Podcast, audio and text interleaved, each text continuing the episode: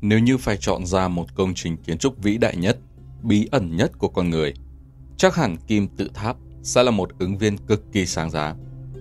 Cùng với xác ướp, tượng nhân sư, các kim tự tháp vĩ đại của người Ai Cập là chủ đề yêu thích của các bộ phim, câu chuyện phiêu lưu và những câu chuyện kinh dị. Kim tự tháp Giza được xác định rằng xây dựng ít nhất vào 12.000 năm trước, ở thời điểm chưa có người Ai Cập cổ đại. Và rất có thể nó là tác phẩm của một nền văn minh tiền sử tồn tại trước đó.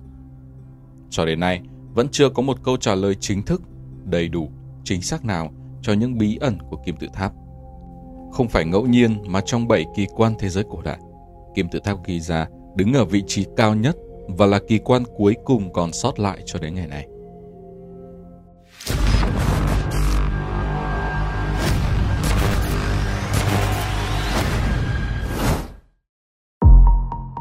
Những điểm sơ hở Theo cách hiểu thông thường, người Ai Cập cổ đại đã xây dựng các kim tự tháp ở Giza vào khoảng 2.500 năm trước công nguyên. Nhưng luận điểm này bộc lộ một vài sơ hở. Thứ nhất, theo ước tính của các nhà khoa học, người Ai Cập phải dùng khoảng 2,4 triệu khối đá. Trung bình mỗi khối nặng từ 2 đến 4 tấn. Thậm chí, một số khối đá có trọng lượng lên tới 15 tấn. Giữa mênh mông biển cát, làm thế nào người Ai Cập cổ đại có thể vận chuyển các khối đá để xây dựng nên những kim tự tháp khổng lồ như vậy? Nhiều giả thuyết và suy đoán khác nhau đã được đưa ra để giải thích cho bí ẩn này.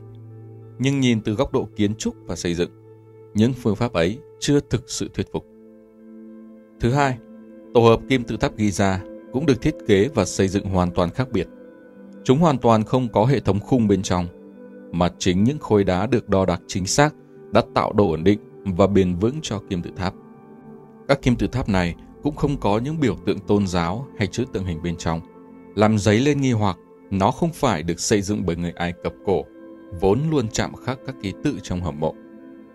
Thêm nữa, thoạt nhìn, người ta cho rằng kim tự tháp có bốn mặt, nhưng kỳ thực nó có tám mặt. Kim tự tháp gây ra từ đáy cho đến đỉnh đều có một đường lõm xuống khoảng 0,5 đến 1 độ, khiến bề mặt bị phân đôi, tạo thành một bề mặt kim tự tháp đặc biệt với 8 mặt khác thường.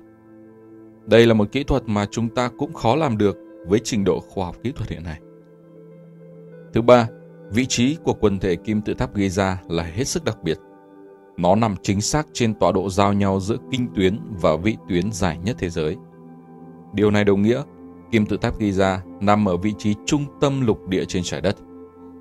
Chưa hết, ba kim tự tháp lớn nhất là Khufu, Khafre và Menkaure không những nằm thẳng hàng tuyệt đối với nhau trên mặt đất, mà chúng còn thẳng hàng với ba ngôi sao vùng thắt lưng của chòm sao Lạp Hộ.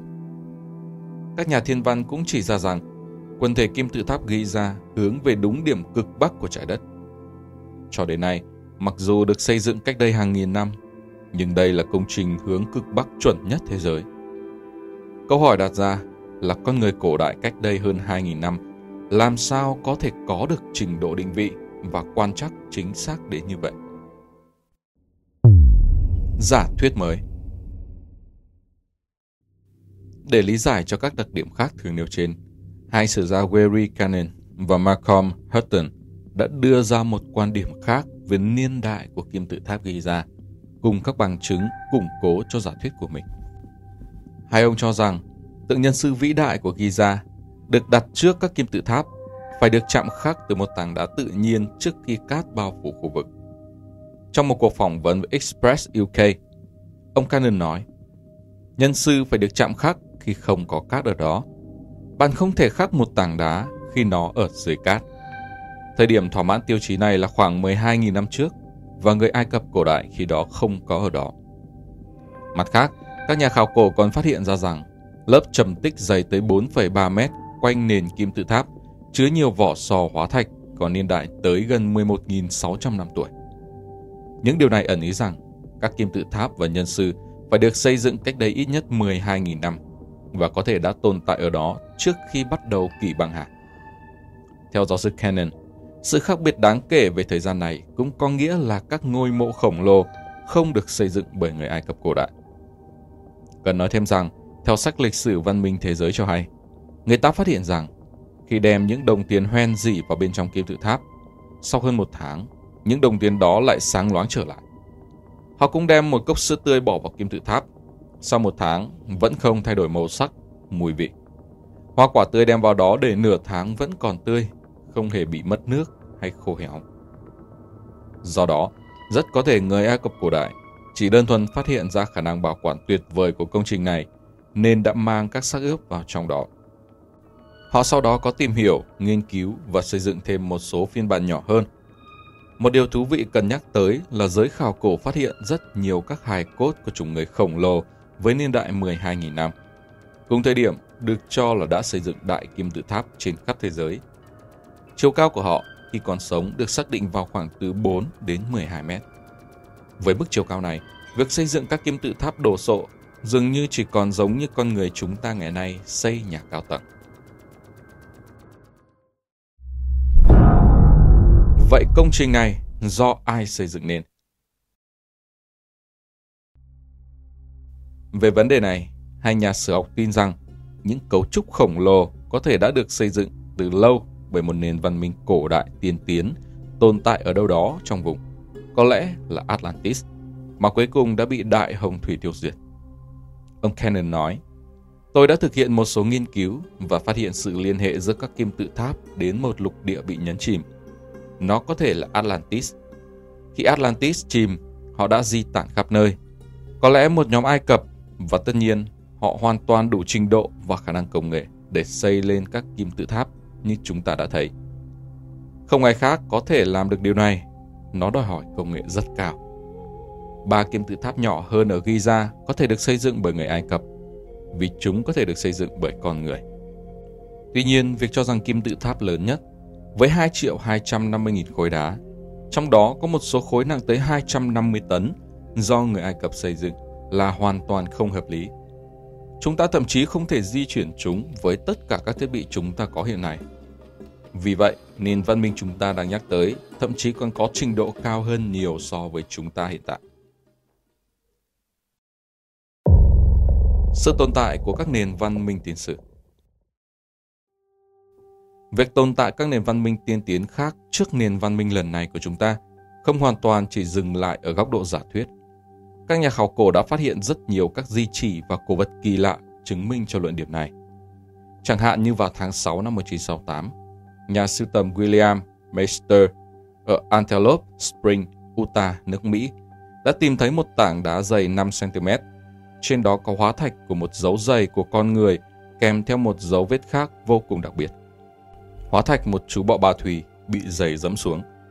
Điều này khiến cho nhà khoa học vô cùng bối rối bởi bọ ba thủy là loài sinh vật đã biến mất vào cuối thế kỷ Permi, cách đây khoảng 250 triệu năm. Làm sao con người có thể dẫm lên một sinh linh đã biến mất cách đây hàng trăm triệu năm?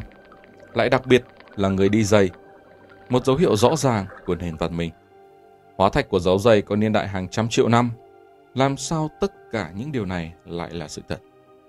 Theo kiến thức phổ thông, Galileo Galilei là người đã phát minh ra kính viễn vọng vào năm 1609 tại Ý nhưng một hòn đá với niên đại 30.000 năm tìm thấy ở Peru được chạm khắc hình người với trang phục hiện đại.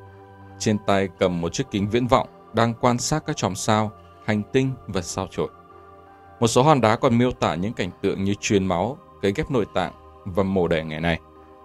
Điều này nếu chiếu theo thuyết tiến hóa thì quả thực không thể lý giải được. Trong một ví dụ ấn tượng khác, vào năm 1972, một nhà máy của Pháp đã nhập khẩu quặng uranium từ Oklo Cộng hòa Gabon, châu Phi. Trước sự ngạc nhiên của họ, các kỹ sư đã phát hiện uranium đã được sử dụng và đã tới hiện trường khảo sát. Kết quả khám phá ra rằng địa điểm của mẫu quặng là một lò phản ứng hạt nhân cỡ lớn, tồn tại từ 1,8 tỷ năm trước và hoạt động gần 500.000 năm. Cấu trúc của lò hiện đại và được bố cục hợp lý đến mức con người thời nay chưa thể tạo dựng. Còn rất nhiều các tích cổ khó giải thích như trên nằm rải rác khắp nơi trên thế giới. Nhiều nhà khoa học dũng cảm đã thừa nhận rằng có những nền văn minh thời tiền sử khác nhau từng tồn tại và biến mất nhiều lần trong lịch sử dài đằng đẵng. Cuối cùng, sự thật về nguồn gốc của chúng ta có vẻ hoàn toàn khác xa với những điều được giải thích thông thường qua các bộ sách giáo khoa. Rằng chúng ta là loài người văn minh hiện đại duy nhất từ trước tới nay trên địa cầu này, và chúng ta vốn tiến hóa từ người vượn.